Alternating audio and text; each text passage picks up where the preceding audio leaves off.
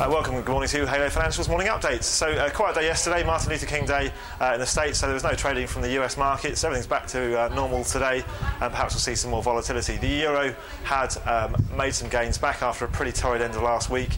Uh, sterling euro back to about 130.40, so a cent off the highs uh, thereabouts. Overnight Chinese GDP year on year 7.4%, just below the government's expectation of 7.5%, um, and obviously they'd like to see it probably about 8% or higher, um, but we did see a bit of shoring up of risk again after a pretty tight end to last week.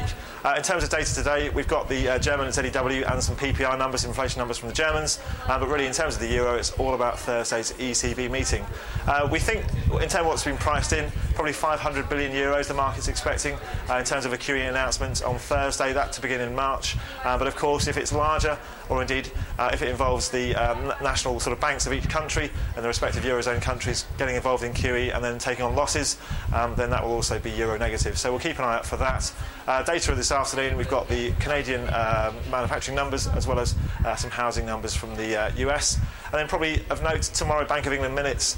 7-2 is the vote split expected for no change to their policy. But again, any changes to that, we'll see uh, some volatility from the sterling.